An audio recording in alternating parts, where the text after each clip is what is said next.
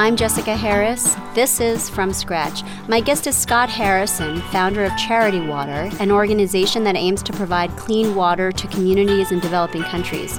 There are over a half a billion people without water globally. Scott launched Charity Water in 2006 after raising his first $15,000 from his friends at his 31st birthday party. Prior to launching Charity Water, Scott was a nightclub promoter. Welcome. Thanks for having me. Needless to say, one doesn't think nightclub promoter turns nonprofit founder. It's not uh, the traditional path. and I'd like to dig into how that conversion happened. Uh, but I want to talk first about you know your life as a nightclub promoter. What led you to that profession after college at NYU initially? Well, it was an utter act of rebellion, really. Uh, mm-hmm. I had grown up in a very conservative Christian home. Uh, I was an only child. My mom was an invalid growing up. She was really sick. And I was that good kid that played by the rules, that turned up in Sunday school, that you know, did everything right until the age of 18. And I joined a band. I grew my hair down on my shoulders. I set off for New York City to make it rich and famous. And uh, unfortunately for us, our band hated each other. So even though we were good, we couldn't stick together. So I learned quickly that the people on the other side of the business were the ones that made the money they would uh, the promoters were the ones that would take the money and they'd throw hundred dollars to us and say divvy that up seven ways, and then they would you know go home with with pockets full of cash. So uh, when the band broke up, I was 19 and decided to try to. Uh, try my hand at the other side of the business. I mean, this was an extraordinary job. If you could get the right people inside nightclubs, mm-hmm. uh, you could charge them extraordinary amounts for liquor. And people would pay twenty dollars for a vodka soda. They'd pay five hundred dollars for a bottle of champagne that you could go buy for thirty dollars. And the next ten years really flashed by as I was trying to climb up this social ladder to become, you know, one of the kings of New York nightlife did it provide some catharsis for you to be able to kind of go out unfettered? I think the the business looks great from the outside. I mean, you're going to dinner at 10, you know, at the hottest restaurant in town. You're jumping into the back of town cars or limos with, you know, pretty girls and uh, you go to the club at 12. It starts to break down around 5 a.m. for a lot of people when the lights come on, and then you go to some after hours, and you might crawl in bed at 10 or 11 a.m and other people are on their lunch break. I remember looking out a window on Houston Street once uh, at people in suits on their lunch break, and I hadn't been to bed yet. So there's a real, uh, there's a dark underbelly, at least for me. Uh, it became incredibly destructive for me personally. I uh, you know, picture of my life at 28 years old. I had smoked two packs of Reds for 10 years. I had a drinking problem. I had a cocaine problem. I had a gambling problem. I had a pornography problem, strip club problem. Pretty much anything short of heroin, you know, I'd picked up as a vice over 10 years. And I'd come so far from the morality, the spirituality uh, of, you know, my childhood. At what point did you start to feel like, you know what? I am in a, an, an empty place. I really had the, the, kind of the moment of catharsis uh, at 28 years old. I was in Punta del Este on this opulent vacation with the right people, uh, the bottle buyers who had private planes, the you know the people from Cirque du Soleil, and I remember we'd rented this insane house with servants and with horses, and there were magnums of Dom Perignon, and I remember going to the fireworks store and throwing down thousand dollars for fireworks, and this was the life. My girlfriend at the time was on uh, billboards and the cover of magazines, and I had a Labrador Retriever and a grand piano in my New York apartment and a BMW and all the things that should have made me fantastically happy. And I remember this party specifically at the house that lasted longer than I wanted it to. And a day and a half later, there were still drunk, you know, cracked out people, to be honest, that were partying on our compound. And I remember just wanting the music to stop. And I realized that I would never find happiness or. Um, I, yeah, I didn't even know what I was looking for at the time, but I wasn't going to find it in the next party. There would never be enough girls, there'd never be enough money, there would never be enough parties. And I saw my life play out. And if I continued down this path for another 10 or 20 years, if I were to be lucky enough to make it to 50, I would look like I was 100 years old because mm-hmm. it takes its toll. And you know what I saw around me was wreckage. You would see these guys whose wives had left them. They're dating, you know, girls often younger than their daughters. Their daughters didn't speak to them, and it was just kind of. It's like the veil was lifted, and I was able to see things a little more clearly as, as for what they were. And at that point, you decided, you know what, I'm going to spend a year to have a catharsis from the last 10 years that I've spent. And you ended up on a ship. It's called the Mercy Ship, uh, which is basically a, a floating hospital. Yeah. Uh, and this is after you were turned down by other organizations that wouldn't have you? Well, on paper, I don't look like a great humanitarian at this point. So uh, after this trip, I came back to New York and I, I, tried to find my way back to faith and spirituality and morality, but yet I was getting people wasted. I mean, that was my job. So, being a pretty radical guy, uh, I decided, okay, well, what would it look like to make my life look exactly the opposite? And I thought service to the poor it's a long story, but I remember renting a cobalt blue Ford Mustang and there was an unlimited rental really and i start driving aimlessly north. I wind up in maine uh, in a dial-up internet cafe on moosehead lake. And in this little location i start applying to these famous humanitarian organizations hoping that they would take me. Well as you said no one would take me. Very fortunately for me one organization the only one that hadn't rejected me said if i was willing to go to liberia post war Liberia at the time. And if I was willing to pay them $500 a month, I could volunteer. So there it was. I'd actually found the opposite of my life. Hmm.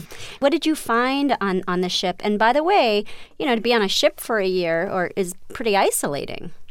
It was. Well, I went from a pretty nice loft in, in Midtown at the time to a 200 square foot cabin with two roommates that worked in the engine room and lots of cockroaches. And I remember feeling sorry for myself. I mean, look at these conditions, and I don't have privacy, I don't have space. And then I set foot outside into post war Liberia. And I found a country with no electricity, no running water, no sewage, no mail. Uh, the healthcare system was completely debilitated. There was one doctor for every 50,000 people that lived in the country. You know, for comparison, I think we have a doctor for 180 of us here. And I remember on my third day in West Africa grabbing the camera, and it wasn't lost on me that I had a built in audience of 15,000 people that I'd gotten drunk for a decade. So they went from getting invited to the Prada party to crazy pictures of leprosy and uh, cleft lips and burns and massive benign tumors, uh, really intense suffering. My third day there, we turned up at a football stadium that the government had given us to screen our patients, and we had 1,500 surgery slots, which would book us for eight months, and uh, over 5,000 people were standing there. Thousands of people who had come with hope, many who had walked over a month with their children, mm-hmm. hearing the doctors were in town, would be sent away simply because we didn't have enough resources. And mm-hmm. uh, that was one of the most devastating, life changing moments for me. You mentioned the 15,000 people watching you on, was not really social media at the time. It was just an email list. And when did you first start to notice that a lot of these problems that you were seeing, leprosy, tumors, what it is? Like tumors. Yeah, we specialize um, in facial tumors. Facial tumors uh, were a result of poor water conditions. Well, my job looked like this, and, and, remember, this is the job that I was paying for to do. But I'd get up really early in the morning, I'd go down in the hospital ward, and I would meet the sick patients that would be operated on that day. I mean, some of these people had suffered for over a decade. Imagine something starts growing in your face and there's no doctor or surgeon to go to, and it grows a little bigger and a little bigger and a little bigger. And 10 years later, you are choking for air. You can barely eat because you're suffocating to death on your own face. That's what we saw. And this by the common. way, these tumors are bigger than baseballs. Uh, it's basketballs. I mean, some of them were seven or eight pounds. That was one part of the job, and, and these, these stories ended well. the end of an eight hour surgery, the basketball tumor has been thrown in the bin. The patient has been sewed up, and I got to watch them recover, and I got to take them home to their villages and watch them re-accepted by their family. You know, families who had written them off for dead, uh, during huge celebrations and dancing and partying and, and welcoming them. So these were happy stories. But I started spending more time in the rural areas, going out deep into the bush, and I saw people drinking dirty water for the first time. Then I'm scrubbed up in these very elaborate surgeries telling the surgeons what I'm seeing in the villages. And of course, the surgeons are saying, well, yeah, water is responsible for uh, 53% of disease for mm. instance, in the developing world. And if, if, people had their most basic health need met, uh, maybe there wouldn't be 5,000, 7,000 people turning up outside football stadiums. Mm-hmm. so that to, was the link. Not to mention, I mean, the, we're talking about the quality water, but also the difficulty of obtaining water, how women walk for days to carry 30 pounds of water. That's and true. And I didn't see that at the time. Uh, certainly now, in, in working in 24 countries, we've seen that. Uh, the stat around time wasted was 40 billion hours were wasted. Can you break that down? Like, can you give an example or a story of of what that looks like? Sure. Well, I've I've seen a lot. Uh, a country that I, I love dearly and uh, a place of of a lot of impacts for us is Ethiopia. So I've been there 27 times now.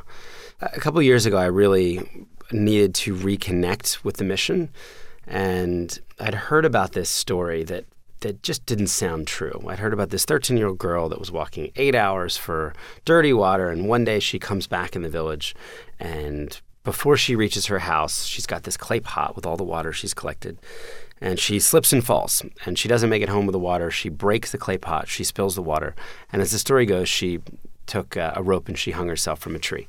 So I didn't know if it was true, and I I wanted to see if it was for myself, and uh, if it was true, I wanted to live in that village for a week. So I, I hiked about nine hours from where the road ended.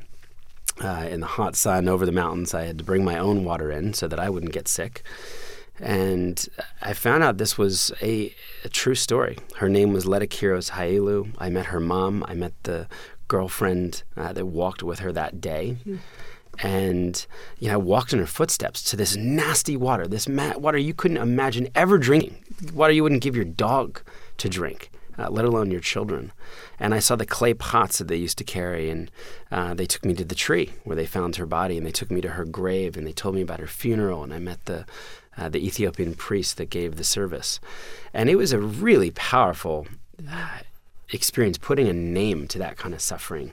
Uh, and I, I, remember asking before I left, I asked her friend who had walked with that day, I said, Why do you think she didn't just go back for water? And why end her life?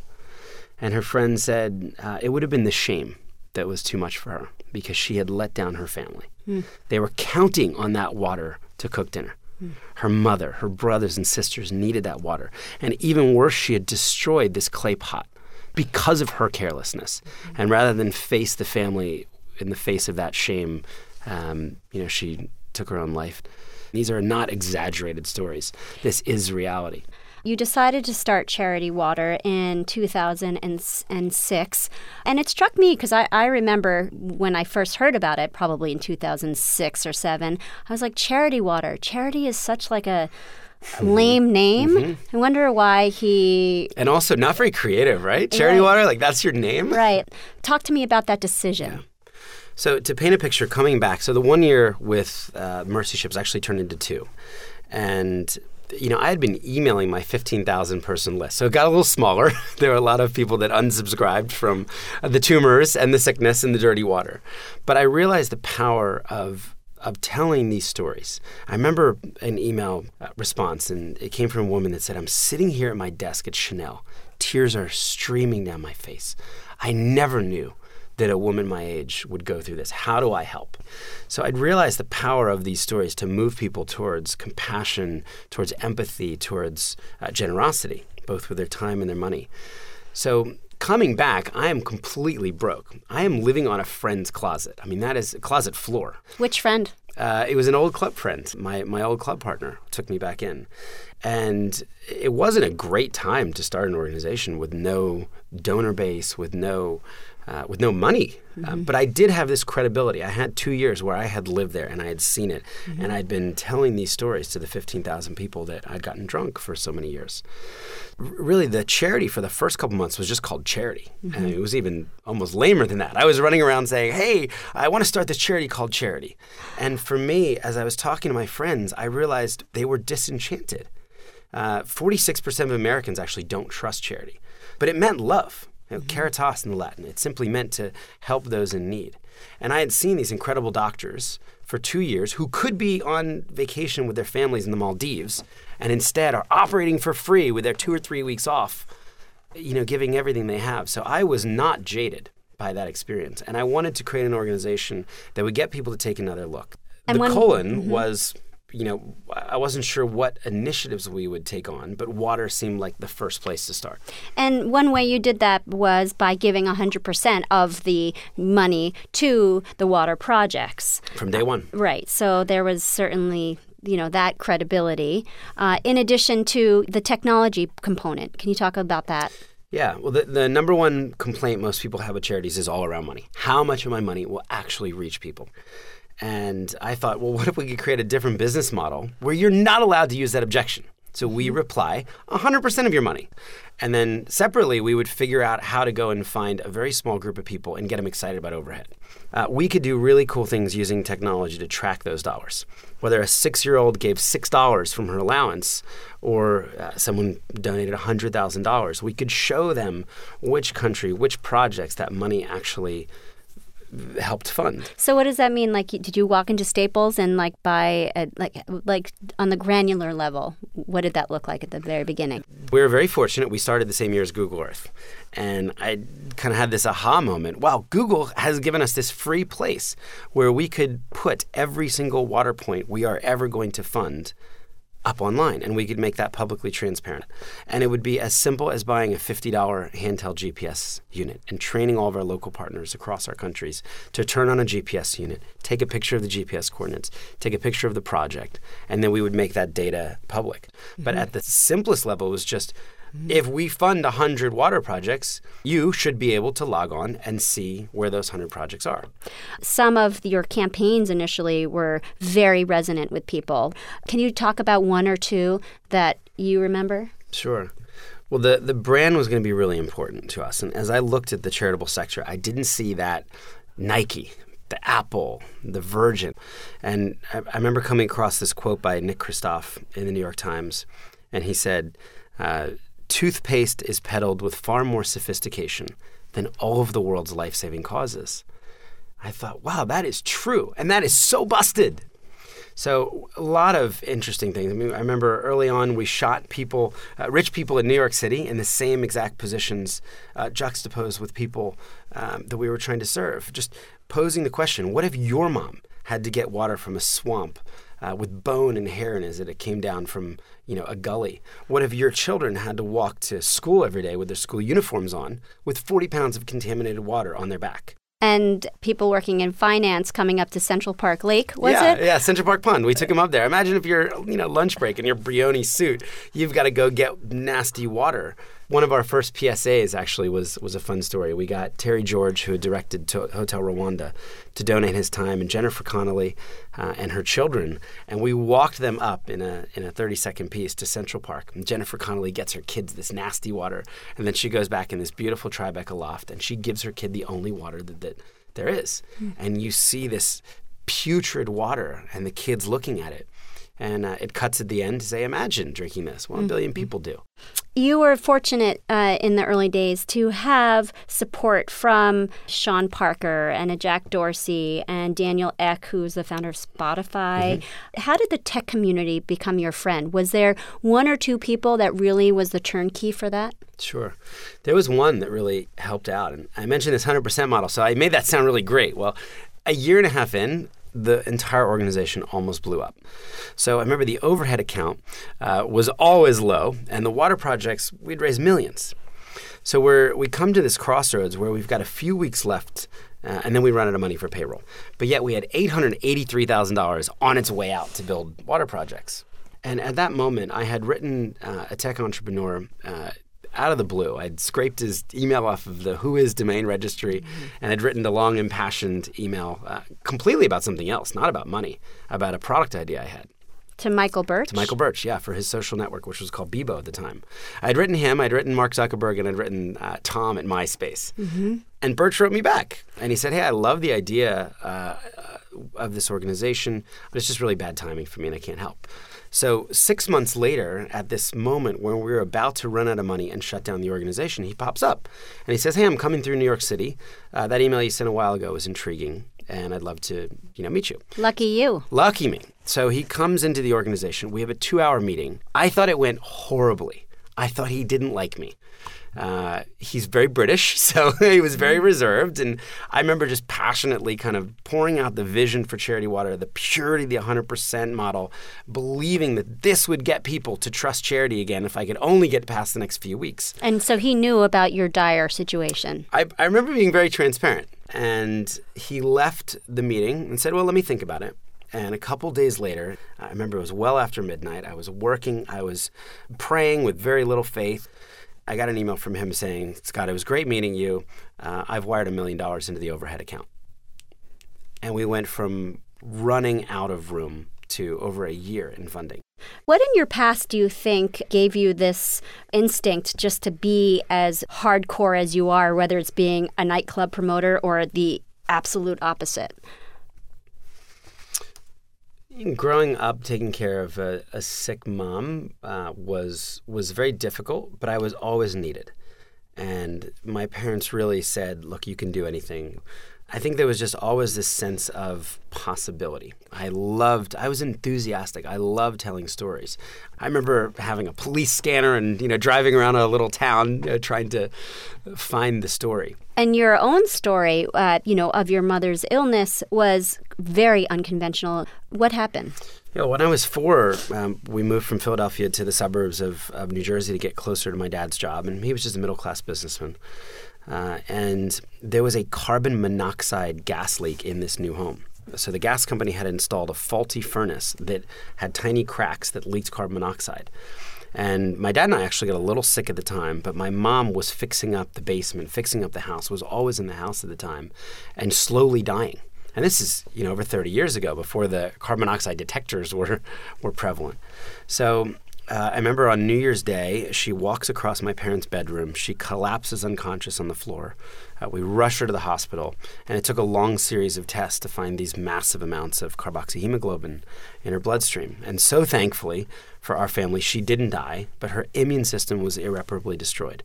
And she went from this healthy, vibrant supermom, super wife, flying around the world, writing for the Philadelphia Inquirer, to a complete invalid wearing charcoal masks connected to oxygen, living in a tile bathroom that had been washed with ivory soap that was completely covered in tinfoil, mm-hmm. sleeping on an army cot uh, that was purified by baking soda. So she she lived in in the most extreme environment, and everything made her sick. So it, it was it was a bizarre uh, childhood for sure. Is your mom still in that situation?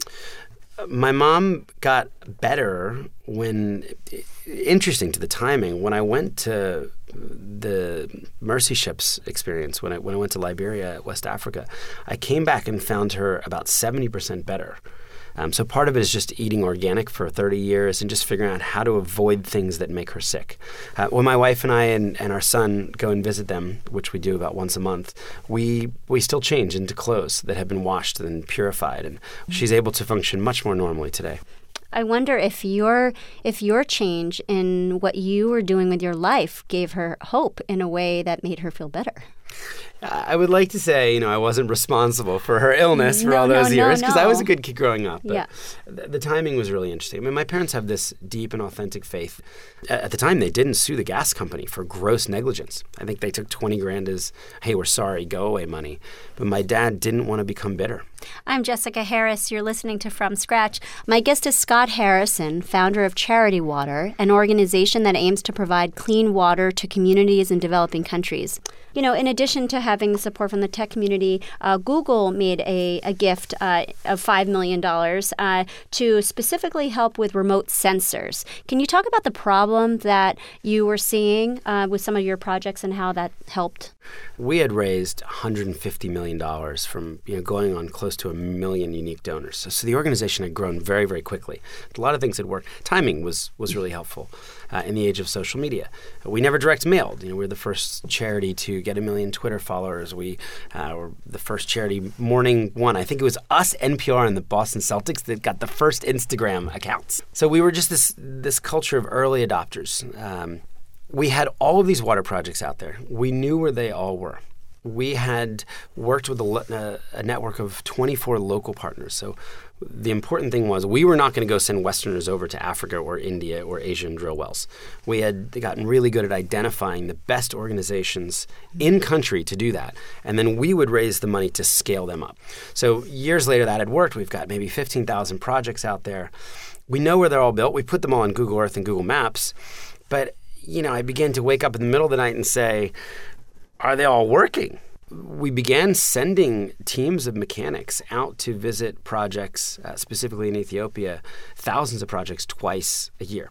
So we, we got really nice results from that program. And I thought, well, what if there's a way to use technology to bring greater transparency to our work and inform better implementation and better sustainability? So that was the pitch to Google. We said, what if we could create a sensor from scratch? Nothing like this exists. It's got to be specifically for the Afridev well, of which there are over a million just in Africa alone. Uh, it needs to work in extreme heat environments. Uh, it needs to be waterproof. We need to figure out how to transmit. We have to figure out how to power this thing, and it can't look like it's worth anything. So Google wound up giving us this $5 million grant, which at the time was the, the largest gift they had uh, given a nonprofit. And we began to work with 20 different labs to try to create this sensor that would work for us. A lot of mistakes. It, it was a really challenging project. But currently, we have 1,000 of these sensors installed in Ethiopia. 700 are giving us daily data. So I can see how many liters of clean water are flowing from these villages. What are some of the problems that you see on the field? Well, working in 24 countries, uh, lots of things can go wrong. Uh, we've had water quality issues. We'll drill wells sometimes and get massive amounts of fluoride and have to cap wells. Uh, you have possible arsenic issues. You'll have uh, about 10% of the wells will be dry. If you're in a community and a thousand people have gathered and they are waiting expectantly with their children, and four days later you've got one or two dry holes and the rig moves to the next village. You know these have some some really devastating human mm-hmm. impacts of, of, of deep sadness. It is not always easy. Charity water has always taken a solution agnostic approach. So we fund nine different technologies. There is no one size fits all to the global water crisis. Sometimes so, you can dig a well Sometimes you can drill a well a thousand feet. Sometimes you can build rainwater harvesting systems, uh, spring boxes, gravity fed systems, UV, carbon, UF. Filters. A lot of different things work. Some filters, biosand filters, high tech filters. So typically it is a simple solution. It is a well for a couple hundred people. It's typically not high tech stuff that requires lots of maintenance or fuel. We've done solar projects. We've we really are willing to pilot a few new technologies, but across the portfolio, it's the simple stuff that really works. You mentioned uh, before. Uh, you mentioned your wife Victoria and your son. How did you meet Victoria? Victoria was my second employee.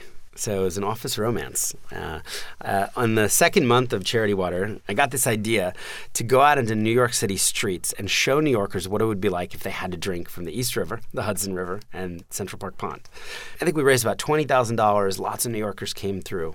But Vic had volunteered at that exhibition.